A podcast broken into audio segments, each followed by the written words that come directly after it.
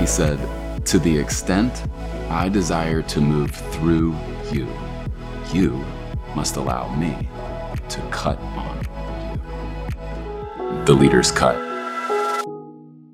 What's up, everybody? Welcome to the Leader's Cut. You are in for a treat. Now, you know how I roll.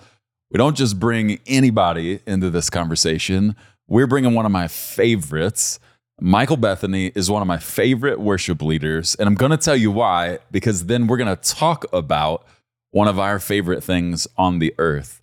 Michael, the way I describe him, first, he has a gift of wisdom. You're about to see it. If, if you've never met him before, you're about to see a legit gift of wisdom. The man drops dimes that come from the Lord, not from his brain. All right.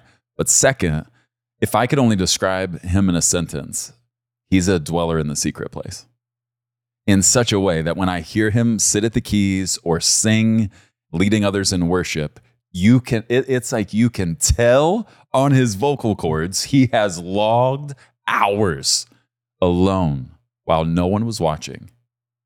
Just him and the god of the universe. So we're going to spend some time talking about our favorite thing spending time in the secret place. Yeah. so tell us a little bit about you before we get into the nuts and bolts of this conversation let them know who they're hearing these dimes from Well, listen, my name is Michael Bethany. I am a husband and a father. My wife is Siobhan Bethany. My two boys, Isaiah and Nathan, and we are the Bethany. And uh I'm just listen, I'm trying I'm trying to get into this right now and talk, but we just got out of worship and I am so I'm telling you right now, if, if I where I come from, I love this question because I'm going to answer it from the perspective of intimacy. I come from a small church in St. Louis, Missouri, where there were no cameras, there was no production. The only productive thing we could do was be in the presence of God love it because everything we did, it could not be packaged and enjoyed outside of that room. Uh, my father was a musician. He was a pastor, songwriter. My mother was a songwriter and singer. They both passed away. I've got a bonus mom. So, but we grew up in church like that. And so, the, the, the, one of the things I love about where I come from, I come from a small church when we don't care. love it. Wh- whatever's going it's like we're ready for whatever we that's how it was. And so i grew up in that environment and my father passed away when i was 20 i left that environment. But that environment was so deeply imparted in me. As i've navigated life it haunts me. Hmm. I mean, there's there have been seasons in my life where I've tried to shake it. Like I tried to move. I'm doing something else. Life has changed. I'm becoming an evolved. Per- you know, you've had that season in your Yep. twenties. Like you're trying to discover who you are, and I've ended up, and I'm so glad back where I started. Hmm. And though my life expression looks a little different than it looked in that little church in St. Louis, I mean, it does look different. It's a little nicer yeah you know. Um, but my heart posture was trained in that place. Hmm. So when you see me leading worship, when you see me, you know, leading people into the presence of God, the mode that I'm set to was set when I was Yep. a kid. Yep. It was set to um this this heart posture that says, I don't care what God says, I'm going for it. Whatever we whatever we need to do, I'm game for it. However long we need to stay here, I'm all about it. And so that's how I, I grew up and I married a, a wife that's like that. love it and I got two boys I'm trying to, you know, nurture in that. And um live in Dallas, Texas. And uh well actually Fort Worth. We moved to Fort Worth. so we live in Fort Worth and uh and and we're we're excited about life right now. We're in a new season where we're doing a lot of traveling. Yeah. My family's with me today. And um we're international. I'm getting to lead worship in a lot of places. And it I'm I'm getting to do what what we like to do. And, and I'm my heart is to get as many people into the presence of God. Yep. And not only in the presence of God in my presence, but to get into them a hunger, to Exactly. multiply hunger, to multiply thirst, to multiply desire, so that when they leave my presence, they stay in His. So let's let's talk about something that I hear because a lot of people think dwelling in the secret place is for pastors, Hmm. especially preachers and worship leaders. Yeah. And so let's dispel because we just so happen to be both of those things. but let's dispel that long before I was a preacher, starting at 13 years old, I was a dweller in the secret place. That's right. So before I ever stood on a stage, all right? So let's try and dispel the myth that only people like us, like I, I hate hearing someone say, well, Preston, I don't, I don't spend, you know, the rest of us don't spend alone time with the Lord like you do. Are, are we not all his children? Okay, so here's the thing there is no separate Bible for pastors. This, this. There's not, and there's no separate invitation from God for leaders. The invitation from God is the same for all of his kids. Mhm. There are no levels. Like in the presence of God, everyone gets to come around the presence, the throne of God together. I love this because we we have this this sense of which uh, we we kind of don't like hierarchy, but we embrace it. It's like we we're mad at it when it doesn't serve us, but we love it when it gives us conveniences. Right. But what the pastor, he gets to have a green room, he gets to do this. Oh, you know, I, I don't get to have that. But then when it comes to prayer and oh well, you know, it's a pastor. He, he, it's unfortunate that we do that, but the reality is that is not what the presence of God is like. When you get in the presence of God, there, there, it even though God's given us roles and positions in the church for structure and government, in the presence of God, it's not even necessary. Because when everyone gets on their face, That's exactly right. there are no levels. As a matter of fact, the word proskuneo, worship, means to bow. Yep. So once everyone gets into the presence of God, there are no levels. There's only one. It's face down. He's the only king. He's the only authority. Pastor, bishop, apostle, whatever the title is, is is neither here nor there, because in the presence of God, the only authority is His. Yep. I I really I hate I, and I believe the enemy does this to people, making people think that this is for the deep people, this is for the pastors, this is for the leaders. When God's invitation is to you, and I believe it breaks God's heart when His kids don't want to spend time with Him. How does the book end? Let all who are thirsty Yes, come. All Yes. who are thirsty. everyone. Not the pastors, the leaders. I, I think that is something that I would love, I'm, and I'm working on that every time I'm standing on platforms and stages or wherever I get to go. I got to hang out with your team today. It doesn't matter where I go. Even for the last several months, I, every time I've been asked to preach, the Lord will only let me talk about intimacy. Hmm. He's like, talk about it again. I'm like, okay, I'm going to talk about it again. And I believe that that we are absolutely. You know what it's like to. Have you ever like gone through a day and not eaten and not realized that you were really hungry? Hmm. I think people have gotten used to being hungry and ignoring it. It's great. Like we've you we're so preoccupied with life that we we don't sit still long enough to realize how hungry we are spiritually for the presence of God. But I love it because when we get to immerse people in it, they start to realize I'm really hungry for this. hmm I'm really thirsty for this. And I want to multiply hunger. Love it. I want to multiply thirst. So when you leave me, you're still hungry and thirsty.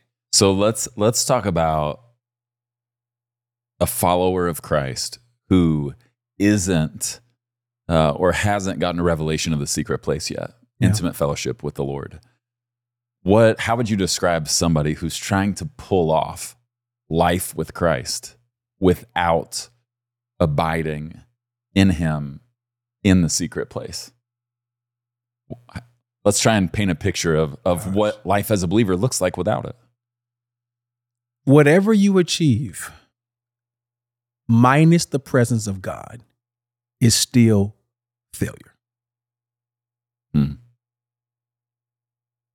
My goal in life is not to have anything It is to be in the presence of God. Mm. The, the beauty is understanding that in his presence is the fullness, of whatever you really need. hmm And so trying to pull off life without God is like trying to eat without food. It's trying to breathe without oxygen. it's it's a dying effort. Yep. And so I, I- that, that's the best. I- There's that, there's that's it's a futile thing. That's really because what we end up doing is trying to replace the thing that we really need with things that don't measure up to it. They it. don't satisfy. and you live with the dysfunction of a dissatisfied appetite. You never get what you really need. See, the rea- the reality is people trying to live without his presence still need something to fill the void. So we will find something. We will all find something and it never works. It's an idol. It's it's it's it's as foolish as that. It's it could be a relationship that doesn't fulfill. And I think even now it's devastating seeing people tr- setting marriages in the place of God and watching I hate watching marriages crumble. But one of the reasons they crumble is because that person you're trying to put them in a position that only God can occupy. It, it's business, entrepreneurship, even even crazy enough to think even ministry. hmm They're literally, and I understand this because ministry, there's this ambition. And it's been a, a thing, maybe always, but I know currently now everyone wants to be popular, wants to be known, wants to be seen. There's this comparison virus that we've got. And even in ministry, you can attempt to try to grow and accomplish and and become whatever it is that's in your mind without God. You know how many people are preaching without the presence? How many people are leading people without direction? Right. They're talking about things that they have no personal experience in. Yeah. And so even in that space, that there it's it's all futile. It's all worthless. It's all nothing. So yeah, that's the best way I can put it. It's not worth your time. Yeah, I I get a picture of somebody like if I took uh, our five year old foster son right now to the gym with me on leg day, and I put him under the weights that I put up to rep out, his back would snap. It would literally. He he could not. He is not built at five years old to carry the weight that I have spent years building up to. Okay. Yeah. One of one of the things that I think about when I think about uh, just me when I'm not consistently spending alone time with the Lord, something I feel more consistently is pressure and stress. Oh my God. Yeah. Because when you go into the secret place with the one who sits above the circle of the earth and below the people are like grasshoppers to him, he holds the universe in its place by the power of his word. Yeah. It's amazing how light the heaviest of things get. Right. I, I, I say to people, I don't just spend a long time with the Lord because I love him. I couldn't live without it. It's gotten to that point. I can't be me without being alone with him. I know what I look like without that consistent time with him. There's more pressure, you know, th- there's an emptiness. There definitely. So I'll look for this and that to kind of give me a quick hit. Never works. Yeah. You know, there's confusion. One of the easiest ways to be confused is separated from intimate fellowship with God. Mm-hmm. So so here's the question I would ask to people. Why why if you have access to what Christ has provided access for you, not for ministers, for his children, for the children of God, why would we not consistently go in to be alone with him? Every heavy weight you're carrying, you can lay at his feet. Yeah. Every fear you have keeping you up at night, you can throw in his lap.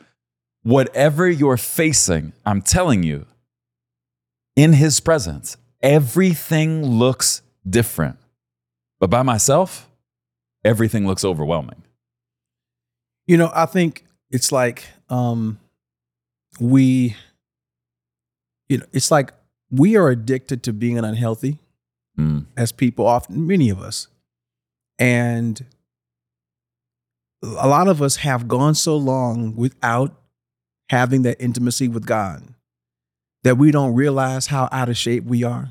Like we don't really like you look in the mirror, you've gotten you've grown so accustomed to seeing yourself like this that Right. this seems normal. Yep. And then when you hear someone talking about, you know, intimacy, what does that look like? Well, spending time with God, what does that look like? It's like it sounds like something. It sounds it sounds like broccoli. and it's like, so what are you going to do? Is going to eat broccoli with the Lord? Like, I mean, I I mean, it's like I would rather have you know cheeseburgers and French Right. fries and and enjoy what what brings me pleasure. And I what people don't understand is here's what like when I compare this to living a healthy life and a healthy diet when you when you start like experiencing the benefits of what healthy life Oh. is like and then you break that rhythm of being healthy how awful what used to be normal feels that's what my life is like now the diet and the rhythm of god's presence So great. is a spiritually healthy diet. And to people who don't want to live healthy, it sounds like broccoli. But to someone who truly have have, have embraced it and gone through the process, because here's a beautiful thing that when you actually start to taste and see, you Mhm. discover that he is good. He is good. and your definition of good changes. That's right. your appetite for what you long for starts to change. And now you understand that healthy is better than unhealthy. hmm That being with God is healthy and not being in God's presence is not just unhealthy, it's dangerous. Now I understand that everything I put into my body has an impact on my life. Now, I understand that. I understand it more because I've got more time invested in a healthy lifestyle. Yep. And the more I spend time with God, the more I'm aware of the things that contaminate my soul. And the more I'm aware of the, nece- the necessity of God's presence. And to me, if you ask me, what would I like to eat? I'm going to ask for broccoli. I'm I, you just you just joke like, what do you want some pizza? No, I don't want any pizza. I I've had that. I mean, but, may, but what I want is something that's going to feed my soul. That's great. What is life giving? What is breathing? And because you are a spirit being, you need life. Come on. You need to be connected to the spiritual right. source, That's and right. your soul is famished because you're trying to live life without the essence of life himself. Jesus is life. And so I, I, I really believe that if people would start to say, and I think this is one of the things people try need to understand, that it doesn't start like the way we're describing it with all this passion. Right. It doesn't start Right. Not like at all. that. It really, it's really, it starts with an awkwardness. I'll tell you a story uh, some years ago, and I told you about this prayer room. Now, I grew up in church. I grew up, we had prayer service, all these wonderful things.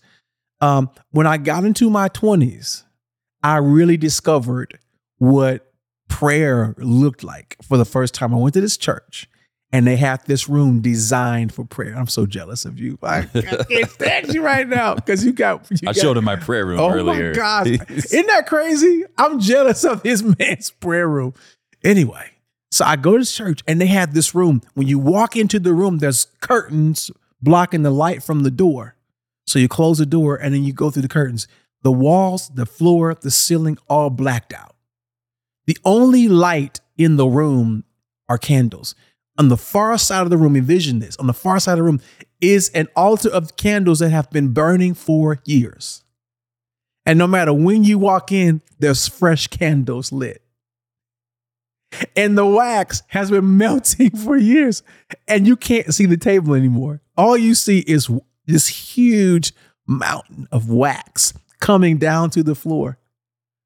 And that's the light. Big Bible in the corner, testimonies on the walls of God answering prayers. And God, he he he this is where I fell in love with the rhythm. And the Lord pricked my heart and said, I want you to meet me here every single day for lunch. Every Mm. day. So every day, this is I would go to this church and I would meet with God. I would have to miss lunch every day. And I'd have to just stop by on the way back from the office by subway. Yeah. And I just I couldn't hang out with them. People like, hey man, you guys want you want you want to go to hot shots and go? No, I can't go with you guys. I have an appointment. I was and my appointment was in this prayer room. Now, here's the thing. When I the commitment God asked me to make in this prayer room was not to perfection. It was to presence. Hmm. Get this. We often talk about God's presence. And yes, we want God's presence, but God wants yours. Mm.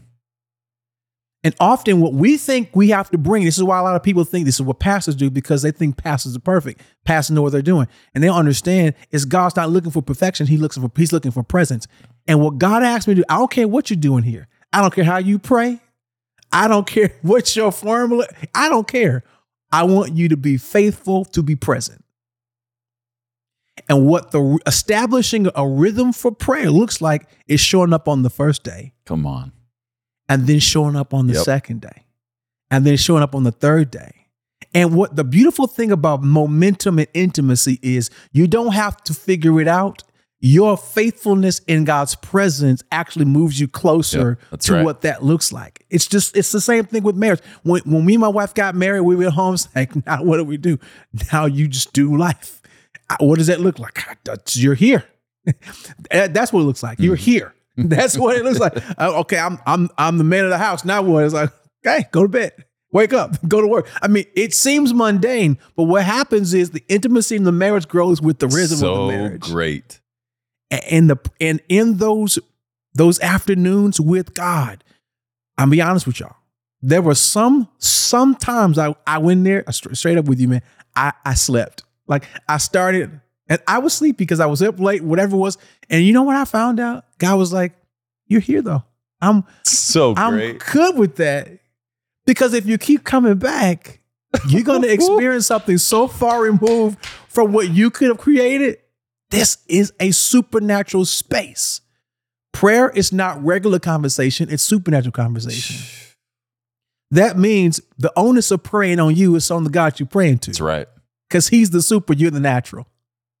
And so I would go into this, and it's like how would I, whatever I did, he was there.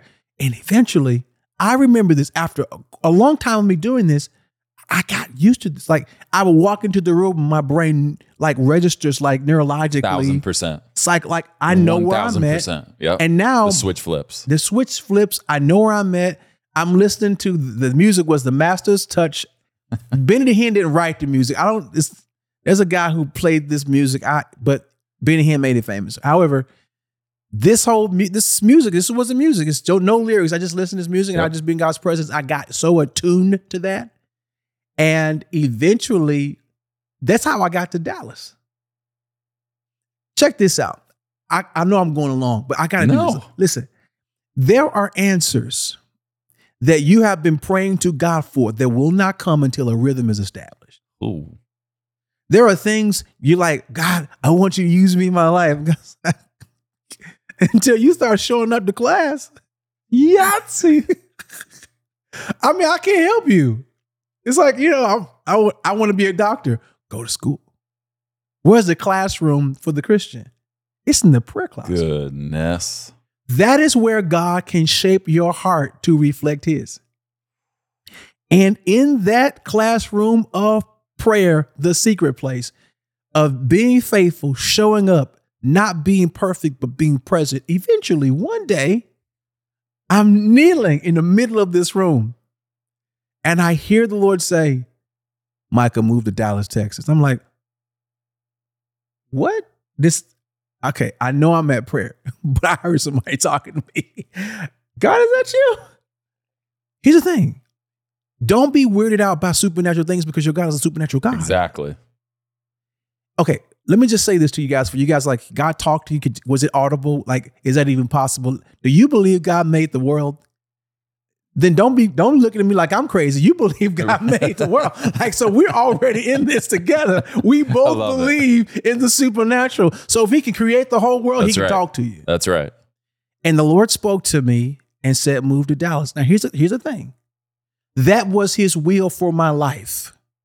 It was a defining moment in my life. I had to leave St. Louis, go to Dallas and have a totally different life, not with my family, not in my dad's church, none of that. That had that literally catapulted me from a regional small town ministry to a global ministry Yeah. Within months. Now, not seriously, I mean within months. Within months, I was I went from the prayer room to being with one of the biggest gospel artists in the world.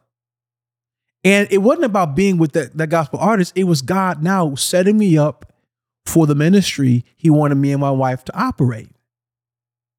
How did I know? Don't don't get it twisted. It wasn't through prayer. Because you can't just go pray one time and get secrets. Yeah. It was the rhythm. it was because faithfulness and rhythm have collided. Yep. And now God was able to entrust me with something precious to him. I did I know how to do that? No.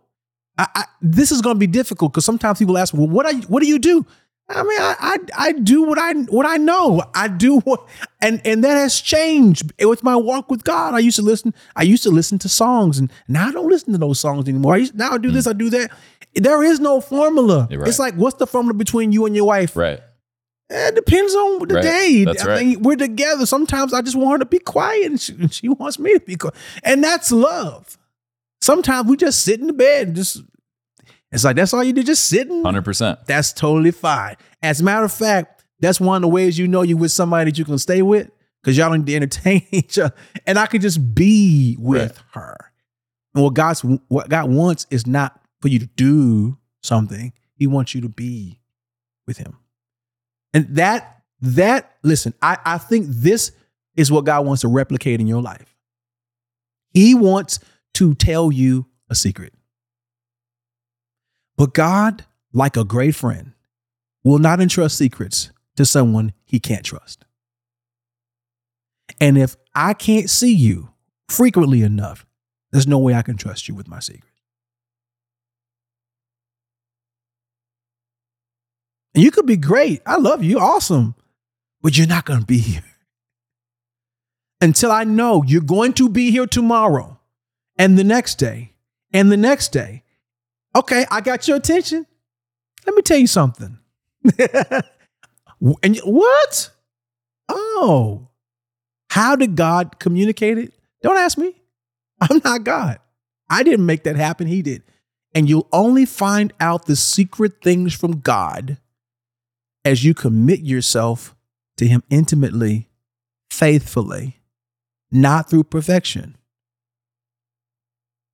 but through attendance. so great. I, I mean, it, this is it. It is easy for someone to say, "Well, it's just so hard," and for you to bring it to a level and say, "I fell asleep. I, I've fallen asleep. I don't. I don't know how many times." And listen, I personally feel like the Lord says, "If it, if there was any other place, Preston, I love it when you fall asleep Yeah. here because it means you're logging time in here." That's right. I'd rather you sleep right here for two hours than sleep somewhere else. Be here with me. I have my, I go in, uh, one of the things I tell people um, on YouTube, I use soaking in his presence. It's just instrumental worship. Me too. Do you? William Augusto. My man, William, my man. I owe him money. Buddy, I, I he, he's getting money. I hope YouTube is Hey, taking care I- of him. I- they are taking care of him because I've, I've got to have hit at least a thousand hours every day. At least, Every day. at least. I let that thing in play. So Some, do you, you know what? Sometimes I'll leave the room and leave Keep it, it going. Keep I- it going. I let this Set that atmosphere. back. That's what I'm talking about. It's a prepared place. yes. He shows up to a prepared Yes. place, buddy. But it, it's when I started doing that consistently. Okay, so when you talk about just being present, that there's a rhythm. That is consistency. Yeah. When I started to get consistent, when I started my time a little bit the similar a similar way with those tracks, my brain literally the second I hear those. So before services, we play those tracks. Mm. That's our pre-service and post-service music. Because I, I no one knows, but hundreds upon hundreds of hours in that room right there with those tracks. Of course, that's what I want playing. That's the secret. The sanctuary is the secret place. That's what it was meant to be. Mm. It is the place where he dwells. It's the place where he loves to show up. It's the place where he loves to show off. Yes. It's the place where he loves to show himself. Right. This is what he does. And we've overcomplicated it. And we've given ourselves excuses, Right. truthfully. It's, well, that's what so and so does. That's their gift. Not, intimacy isn't a gift, it's a commitment. It's a definition. If you're a Christian, you should be intimate. Mm. It's the expectation that we have of every couple we ever meet. I hope they're intimate because if they're not, that's a dysfunctional relationship. To be in a relationship with God and not be intimate is weird. Like that's strange. Yeah. Um, We got to make it strange. And not in a judgmental way, but we've got to make it strange. got, yeah. It, it, would be like being married and never actually living under the same roof ever. Guys. How are we going to get to know one another? How are we going to grow intimate? We got to log time. And if we make all these excuses, well, you know, I'm just not like that and I wasn't raised that way and all these, th- you are his child. You are his child. You can come boldly, therefore, now come boldly into his presence Yeah. because of what Christ Jesus has done for us. So, why would we not? The veil has been torn. I can go anytime I want into the presence of the one. Here's something he said to me the other day. So, one of the things that, uh, you know, I, I, I wasn't on social media 10 months ago, okay, At all? at all. So, I had an account all the way from my young adult days. But for the first 11 years of the church, first 10 years, I wasn't on it at all. Yeah. Now I'm on it. Now, you know, And it's amazing. the Lord's blessing it a little bit. And, and so there's more and more people. And I'm getting asked, hey, how are you handling having more and more people follow you like every day? And here, here's the picture the Lord gave me. And now I share it with people. Preston, I want you to imagine you walk into a room with 10 million and one. 10 million and one people. And 10 million of them are shouting your name. They're screaming at the top of their lungs what they love about you, how you've changed their life. And as you walk further and further into the room, you realize the one is the one. And you walk in, Preston, and realize it's me. Hmm. He said, I have one question to ask. Do you think you would even notice the 10 million? Do you think you would even hear the 10 million shouting your name? When I walk into the room, I make everything seem like nothing compared to me. This, this is when people say, I, I just, I don't know my identity in Christ. Log time alone with them. Yeah. Log time alone. There is nothing like feeling when He calls my name. You don't even have to say anything to me. You just say my name. You just say, son, I'm done. I'm done. Mm. I'm done. That when we walk in close fellowship, listen, that, that I don't want to live any other way. That's what I want to say. Yeah. And that's that's our prayer for everyone. Because we tried, we've tried to live without it. Yeah. It's miserable, it's exhausting. But on the other side, it is so life giving to be alone in a room with Him. So, I'm, one thing I do want to say to all of you, no matter what you do in this life, what your vocation is, what your calling is, it doesn't matter to me. I do want to say this. I promise you, if you will cultivate and prepare a place where the only thing you do is spend time alone with Him, I promise you, He will show up. If you just get a rug, if you're like, Preston, I have a small apartment and I don't have room, listen, I've done this before. Get a rug. If it's a two by three rug, and say, Lord, this six square feet right here belongs to you and you alone. This six square feet is for us. I'm not going to be on my phone. I'm not going to answer emails. I'm not going to be on calls. I'm going to have my Bible. I'm going to have worship music. I'm going to pray. I'm going to be alone with you on this six square feet. I'm not doing anything other than being alone with you. Do you honestly think that the God of the universe will look in your direction if you tried something like that and go, that's dumb? Hmm. Six square feet. I'm telling you, he doesn't need a thousand acres. He just needs a prepared heart. So I'm asking you, what's keeping you from preparing a secret, special place with Him? Where you get into His Word, where you spend a little more time. You're not in a hurry. Imagine going on a date with your spouse and after four minutes being like, We good?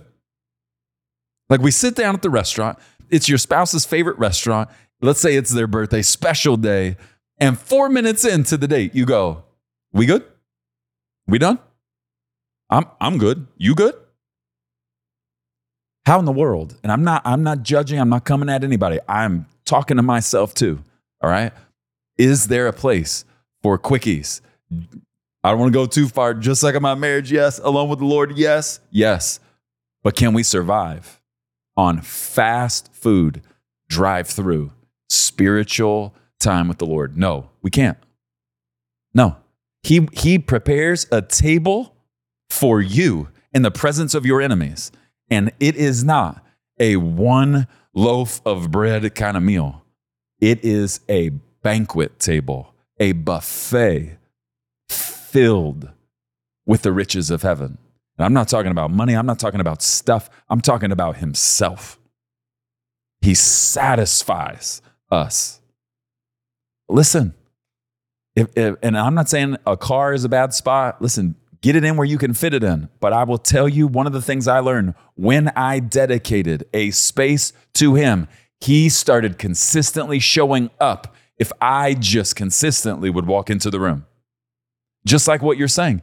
I, I didn't have to have the, the, you know, have a list of things to do. You Mhm. just walk in Yeah. and you walk in consistently enough. He meets you. He shows up before you even walk in. So let me just say this to whomever's watching. Um,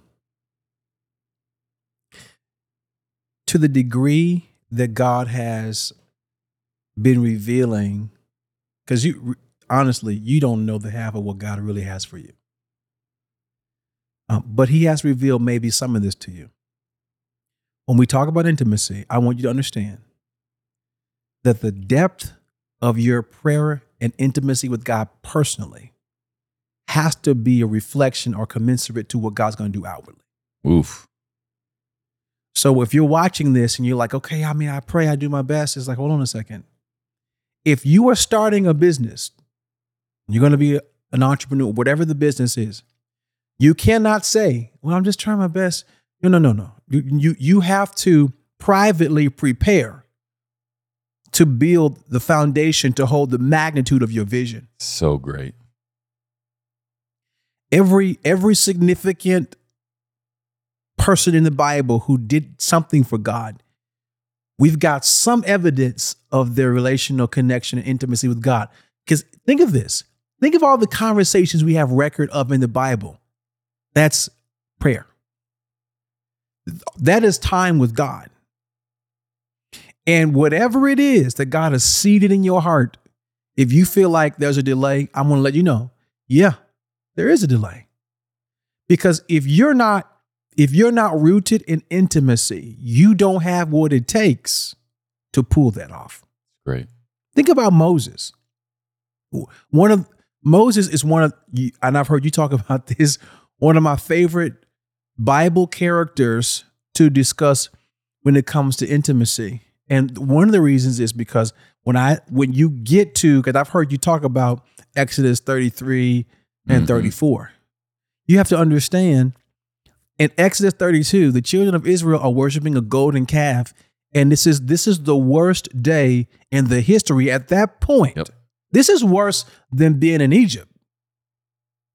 Because now they're in the wilderness and they are actually behaving like what they've learned from the Egyptians. They're actually they're actually behaving and embracing idol worship. And when Paul unpacks this, he actually he helps understand they weren't just celebrating; they were actually engaging in sexual immorality.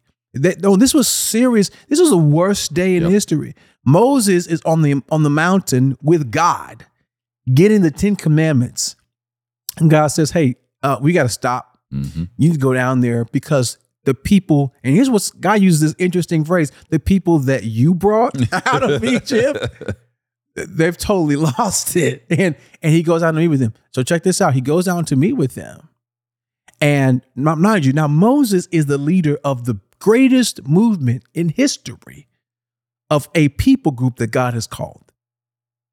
He's the talk about a mission from God. He's on the biggest mission of his life, but he's actually on the biggest mission of anyone's life Mhm. at that point. And he sees them doing this, and eventually, of course, he confronts them. It's a whole story. It's, a lot happens, but eventually, two things that really caught my eye in chapter thirty-two. He has a conversation with God, and somehow, God changes his mind. Step one from killing everybody, Mhm. which is crazy. The judgment for that, God was like, okay, I'm starting from scratch and I'm keeping you, Moses. I'm not keeping them. Me and you, we're gonna start over again. This is gonna be another, you know, situation. Like, no, just to be and and then Moses is like, please don't do that, God. Okay. The mysterious nature of this God changing his mind thing is not for you to figure out.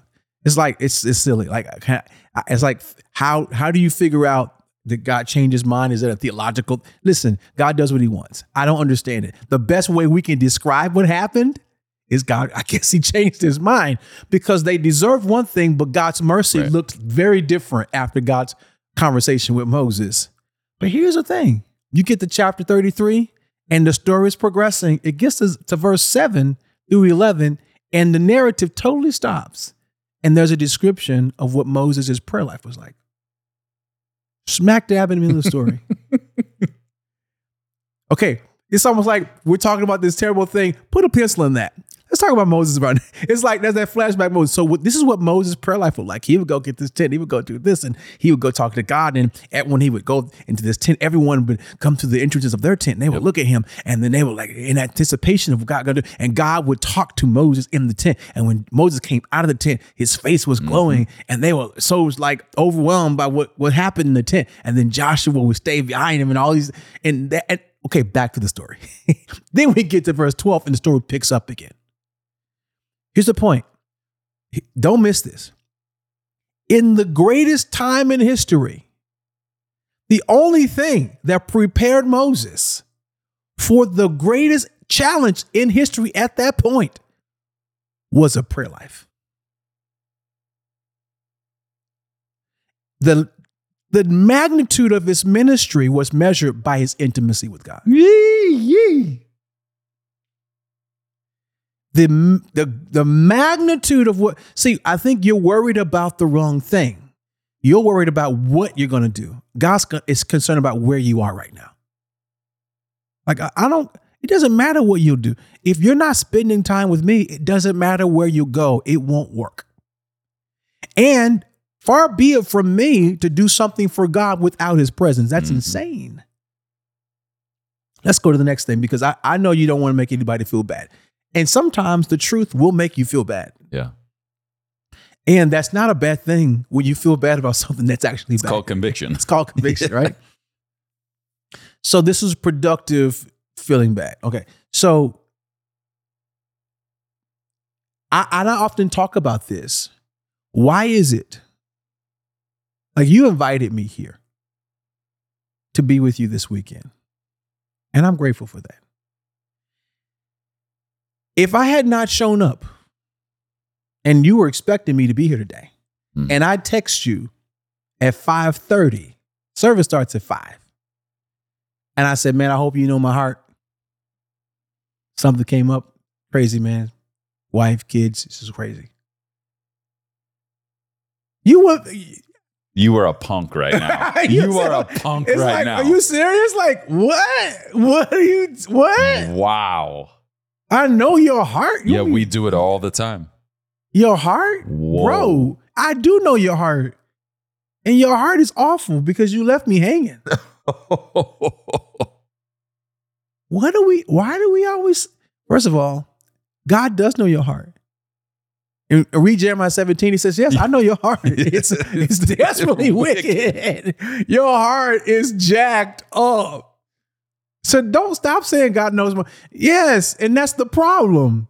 Here's the thing. I this is not me. I ain't trying to beat you up. I'm just I gotta just tell the truth. And this is what God is telling me. Like, why is it whenever it's my turn, oh, I gotta know your heart? oh, Whenever it's time to talk about me, oh, you this is the time you're not religious. Now you gotta talk about legalism and religion and crazy church people who want to make you feel bad and do all these things that are unnecessary because God is God of grace, which is not what that means. If you have God's grace, which is his divine power to change your heart, then you would change. You're talking about divine permission, like to be whatever you're going to be. That's not what God has given you. So that's not grace. And so the reality is, why is it that whenever God is saying it's how it's my I can you can get the doctor on the calendar. We can get the girls trip on the calendar. I can get the dentist on the calendar. I can't get God on my calendar. Because to put God on my calendar that often is just too rigid and too religious. wow. That's that's insane. I can get lunch on my calendar every day. Yeah. I mean, think of it. And this is when, when we talk about God's presence, Isaiah 6, seeing God for who he is and then realizing, oh man, I'm desperate for you. I, mm. re- I can't go another moment without your presence in my life. I need you. The precursor to purpose is presence. And so I need you right now before I talk about the activities of life. And because of the, the, the depth and the magnitude of what you call me, I can't even afford Right. to not be here. Right. I want to challenge everybody who, and I, I said, now you get me into my, my, this is my, not only this is my passion, it may sound like I'm on a soapbox, but this is, this is serious to me. For every person who says, hey man, listen, yo, I'm not a morning person. I don't do morning. First of all, being a morning person is not a personality type. You will be whatever you choose to be. Oof. If I gave you something important enough to wake up for, you would get up for it. Ooh. And you wouldn't even need an alarm. What we are saying to God is, You're not important enough for me to wake up that early. And by the time you get up, you're so busy with everything you have to do that's on your calendar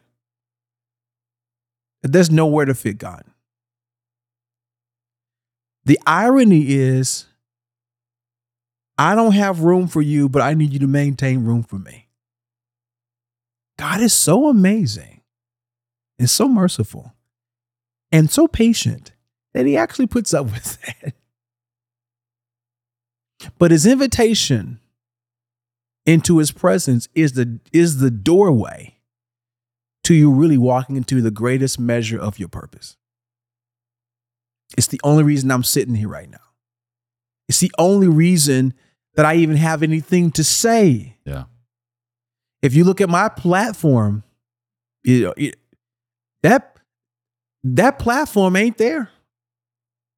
If it weren't for that dark room, that that, that if it's not for that room, if it weren't from in my house right now, that room, and my son sitting over there, he could tell you all about it. This is not a game. Yeah. This is this is so serious. Now I want, want to give you something practical. So if you if you're asking, so okay, okay, we get it. we need to do this. We and I want to challenge you. You you probably should get up early, make time for God. You may have to go to bed. It's a simple, practical things like that. Because think of this. For me, this is what I discovered. When you talk, when you start talking about um, the drive-through prayer in 2017, the Holy Spirit convicted me. I was laying in my bed. It's like, hey, enough is enough. Hmm. You you pray when you want to. And I was praying, I was I was about to start praying. I leaned back in my bed and I was I was multitasking. As I was praying, I would be falling asleep at the very okay, like, Lord, like, what are you doing? Imagine date night, baby. I love you. so glad we get this time. you hungry? it's like go, go get you something. so, but I'm in I'm in this I'm in this season. God's like, hey, listen, I want you to stop living on the on the drive through prayer life, and I want you to designate a time and a place and set a rhythm with me. Matthew 6 talks about this, which is where I was going with this. Matthew 6 says that when you pray, go into your closet. exactly right. And so here's what I did. I literally went into my closet. I just took it. I went to my closet. And, and if you if your closet isn't large enough, that's fine. It's, it's a metaphor for just a, a, a space that's dedicated to, to God, place with no distractions, right? And, and if it makes you feel better, I don't go to that closet anymore. I go to a room. So wherever you want to go, go there. But then people people will sometimes ask me, then what do you, how do you start? What do you say? Okay, here's here's what we do. We, we, have been spitting out some of this, but here's some of the practicals of this. Okay, so for what I do, and we do the same thing. I go into the same room every time. Yep. And I go at the same time. This is this is the secret sauce. It's it's rhythm. Rhythm is everything. Rhythm is everything when it comes to same place, same, same bad place, same bad time. Love it's like it. I go there Yep. every day. What this does is it rewires your brain to the activity of intimacy. Okay. I listen to the same kind of music. hmm I play that William Augusto, soaking in his presence. I play it every single time. When I when I get in there, I'm gonna tell you, I'll give you more detail. I I bought a a a tea, is it a kettle? Mm-hmm. So I have a little table in the corner. I go in there, I make my tea. I steam every morning because I'm a vocalist. And so I put the water in the steamer, close it, turn the steamer on, get the tea on. I set everything up. The music is already playing. I sit down in the same chair and I just sit there. Sometimes I forget that the tea is done, the steam is all out of steam. I just like, but I sit there and I play that same music. Now, here's a little practical tip. Where do you start? Okay. If you don't know what to do, Jesus' disciples asked this question Yep. Teach us to pray. That's right. Now, why would they ask him, teach us to pray? Because listen, the best way to learn is to watch a model. And so, because Jesus had a prayer life, Mark 135, he get up and he'd leave the house, go to a, a secluded place, a place of solitude. That word actually means wilderness. You have to come to my podcast, Life in the Wild, to learn what that means. And you learn Jesus went to the place outside the town. Sounds like Moses, doesn't it? Going to a place outside of distraction to spend time with his father. And so you so you may ask, okay, so so so they watch him, they watch his model, and now they they're they're asking themselves, can we replicate that? And they ask Jesus, teach us to pray. Jesus teaches them this prayer in Matthew 6 and verse 9 says, Pray like this Our Father in heaven, may your name be kept holy. You may remember this from the King James, hallowed be Mhm. your name. Your kingdom come, your will be done on earth as it is in heaven. And he walks through the next few verses we've got and just teaches them to pray. All right, listen. To this day, I will start Hmm. with my father. And sometimes just saying that, meditating on, thank you for being my Phew. Thank you for accepting me. Because for me to say, and I love Jesus said, pray like this, our Father, because now he's included us Yep. into the relationship of intimacy that he has, because that's his Father. Not just his Father, now it's ours. Now think about that. Who's in heaven? Hallowed be your name. May your name be kept holy. Now I consider the holiness of who you are. your kingdom come, your will be done. I want your authority to rule in my life. Before I ask for a single thing, It's great. I'm submitting my heart, my mind, my life, my belongings, my money, my body, everything to you. And then, God, I pray today for provision. And I say this every day. My, I pray for, for, for daily bread and provision for, my, for myself, for my wife, for my boys. God, you have everything I need. Give us this day our daily bread. Forgive me of my sins.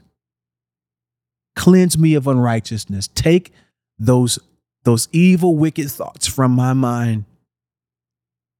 And I want you to forgive me like I forgive others. So now I'm reminded that my intimacy with God and my clean, my heart being clean is attached to my ability to love other people. I'm not in this room by myself anymore. Because now I can't not just pray to God and ignore the people that I have offense with. Forgive me as I forgive other people. And the prayer goes on and on. Here's the point I'll do that. And what happens is, and I'll do that right now, every day. That's a great place to start with your prayer. And then if you get to the end of it and you have nothing else, I would be surprised, actually, maybe. But here's what's more important than you feeling good or bad about having more to say. Set the rhythm, stay in it. Yep. Because the more time you have invested in a relationship, the more you have to talk about. It's amazing going through Jesus' prayer in Matthew 6. And you said it. You there are times you could even start off with Father. Yes. And the way it comes out of your heart, you spend the next 15 minutes meditating, Yes. being just lost in the presence of your heavenly Father. hmm sonship, daughtership. It- It's, or maybe some days it's, forgive me my trespasses. Lord, I'm sorry. You are so good to remove my trespasses as far as the east is from the west. It's amazing how one thought, when we're alone with Him, can spin off into an entire session That's right. in the secret place. And Jesus made it easy. hmm It's it's it's not rocket science. It's not. And and here's the deal. I think we have to remind people. Listen, we're not telling you you're bad. If, if you're inconsistent, we're we're all inconsistent. We're endeavoring to be more incons- more consistent. No one's coming down on you. Here's here's our heart that you would get to a place where you'd get the same revelation Yeah. scripture talks about. My heart has heard you say, Come away with me. And my heart responds, Lord, I am coming. What would your life be like if more days than not you had time dedicated to chasing after him?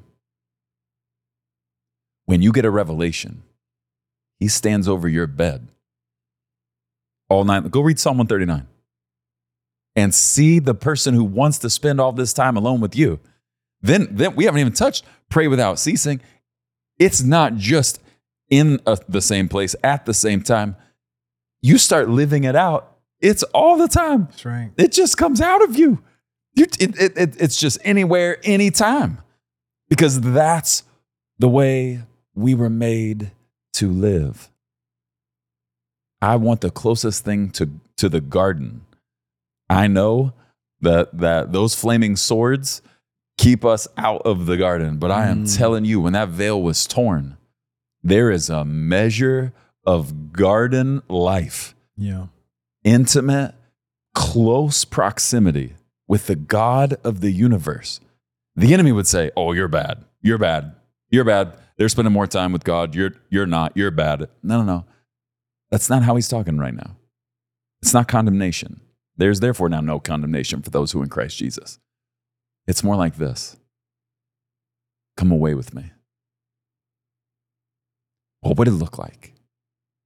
I just want you to imagine God saying this to you. What would it look like if you hit the pause button on everything in your life for the next 48 minutes of your life Hmm. and got so lost in my presence that it turned into an hour and 38 and you didn't even realize it. I'm telling you, it's actually easier than you think. Once you get in that rhythm and in that flow, you just roll. And I'm, I'm telling you, when, when people are like, Preston, I, how, how do you do what you do? Listen to me closely. We are trying to tell you there is no doing what you do without this. Well, Preston, I'm doing some pretty good things. I mean, I, I'm kind of, you know, I'm, I'm, I'm getting it done, and I, I'm not really doing anything you're talking about. Oh, okay, duly noted. Let me ask you a question. If that's what your life looks without it, can you even wrap your mind around Well, what life might look like if you actually started abiding? What did Jesus say? John 15 is one of my favorite. 13, 14, 15. Love Mhm. those three chapters. Apart from me, Preston, you can't do anything. So abide. Live with me. Walk with me. And this might be weird to you. I, I lay in the presence of the Lord, sometime for really extended periods of time. So much so I had to put a, a mattress on the a little, you know, gotta bed. protect those I, knees. bro, that my back. I lay on my back. my back started getting bad. Th- listen, that, those are good problems to have. God, I want to spend time Mm. with you. And I want you to feel pursued by me. So we're not counting the minutes so that we can walk around and, and talk about it, but it's not about that. Just like you don't talk about how long date night was two weeks ago when it was the best night that you and your spouse have had in years. You're not talking about how many minutes, Mm. but you lingered. Yeah. You weren't in a hurry. And the last two weeks have been exponentially better between you and your spouse because of the time you made for intimate fellowship together. Listen, you already know these principles. These, these are not just kingdom pr- principles, they're relational principles. It's both and. Our God loves to be alone with us, and it's for anybody. Let all who are thirsty not just come to me, come abide in me. My heart has heard you say, Come away with me. And Lord, my heart responds, saying, I am coming. This is how we are made to live. I, I love getting to hang with somebody who's just, I knew once you went into my prayer, I already knew how you would roll. There's like three people, you know, that I know would walk into that room and and just, you know, because it's sacred. It's a you you know what it's like to create a place, to prepare that place, to consistently dwell in that place, right. and to encounter Him supernaturally in that place. I wrote a song about that called Walk With You. Love it. And, you know, when I've been talking about this, I, I like to give homework. So listen, here's your homework. Whenever you're listening to this, I want you to set an appointment with God. And this is not me plugging my music. No, no, no. It's one of my favorites. I one of your sweetest songs. I want. I would like to submit to you, in the words of, of our dear brother Tim Ross. I would like to submit this to you, that you would download that song, or stream it, or wherever you watch it, YouTube, wherever you access music, and go to that place and just play this song. Now, here's what that song represents. The first lyric of the song: Early in the morning. You wait for me to rise, counting down the seconds till I open up my eyes. I hear your invitation. You have been so patient. So, Lord, this is my reply. I want to walk with you and talk with you, hear you speaking, and feel you breathing. Walk with you and talk with you. I want to hear you speaking and feel you breathing. I want to know you, not just about you. It's hard to stop singing this. Keep it. I want to be with you and not just around you. And I want to love you and not just be loved by you. I want to walk with you. That song came from my prayer journal. And all I'm doing is describing in the best way I can in this song what that's like for me. Verse 2 is all from Psalm 23. It's just a song written out of the pages of what we've been talking about. And when you, if you need a tool, I believe this tool will be a blessing to your experience with God. I want to ask you to accept this homework assignment. Set a time, set a place, commit to a rhythm. And as a jumping off song, use walk with you. I believe God's going to take what my experience has been. And the reason God called me to record that song, before I recorded the album, I recorded that one song over a year ago. The album came out, has done so well. And you know what people went back to? The, the song I did over a year ago. Because this song is contagious. Preston's life of intimacy is contagious. You can't be around this guy and listen to him talk about God and talk about intimacy and not be jealous. I mean, I, I went in that room. I'm slightly angry that I don't have one of those rooms. I want that. But I want you to have that same desire in your heart. Because it's not enough for you to listen to us. Yeah. God wants to That's right. invite you. That that invitation he's talking about, Psalms 27. God's invitation is to you. Right. Now let me say this last thing. If you feel like maybe God doesn't want to talk to me because I, I have I've gone too far, I've made some really bad decisions. And it's difficult to talk to God because I feel guilty. Just want to tell you something one of the best times to talk to God is when you feel guilty. Mm. Because it's at that moment that God gets to remind you what a father's love is like. I, with, with my sons, when, when they come to me, when they've done something wrong or when something's gone bad, that's when I get to show off. That's when I get to do what fathers do. And God is waiting on you to come to his presence you will, there is not a better time to go to God than right now. As a matter of fact, it's so heavy on your heart. Here's another little tip.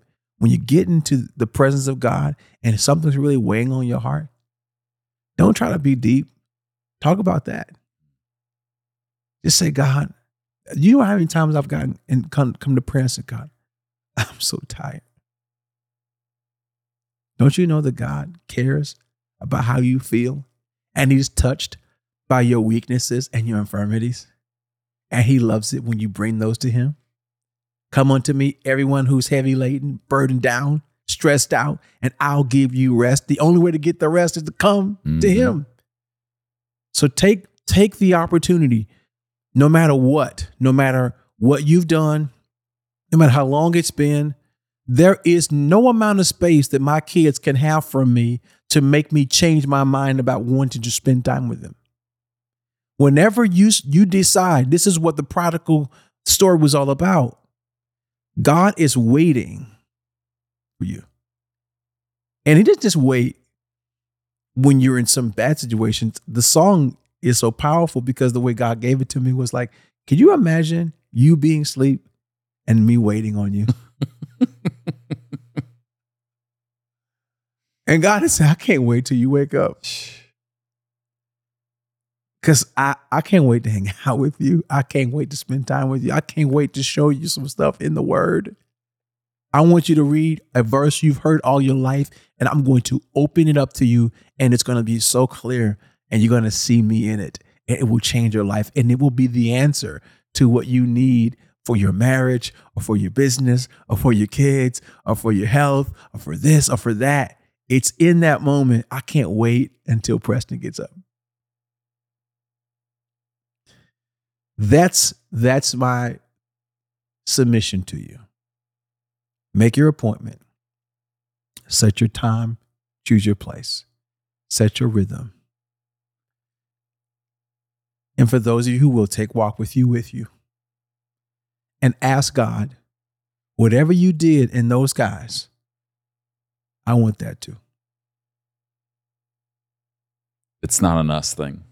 It's a him thing. It's a him thing. and that's that is our heart because it's his heart and what i love when you were saying number one it's the first time anybody's sung on the leaders cut and i am here if it was going to be anybody Come on. it had to be you cody didn't sing this is that it there that's impartation Yeah. you didn't just read that came out of your prayer journal That's right. And so there is something on that. And I guarantee you, many of them sensed the Holy Spirit in it and on it Right. as you sang that song over them. It's a prophetic declaration for all of us. Yeah. So, will you, as we wrap up our time, would you pray over everybody? And, and because we we want this for every these are our brothers and sisters. Mhm. I desperately, you desperately want them Mhm. to experience breakthrough, to go into the deepest recesses of the Father's heart. Would you just pray over them all before we wrap up? Jesus, I just pray now for every person who will listen to this. I, I even ask God that you would that you would control the algorithm Mm. to get this video to every person who can possibly hear it. That they would not just hear our voices, but they would hear your invitation. Because you are personally inviting them to the table to have a meal with you to be in your presence. God, I ask that what you've done in me and how you have um, placed this deep clarity in my heart and priority for your presence, that you will multiply that revelation Yes, in everyone listening.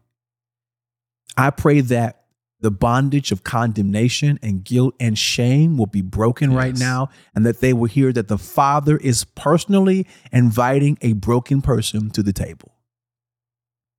And that there is a seat waiting, and there's room and space for them.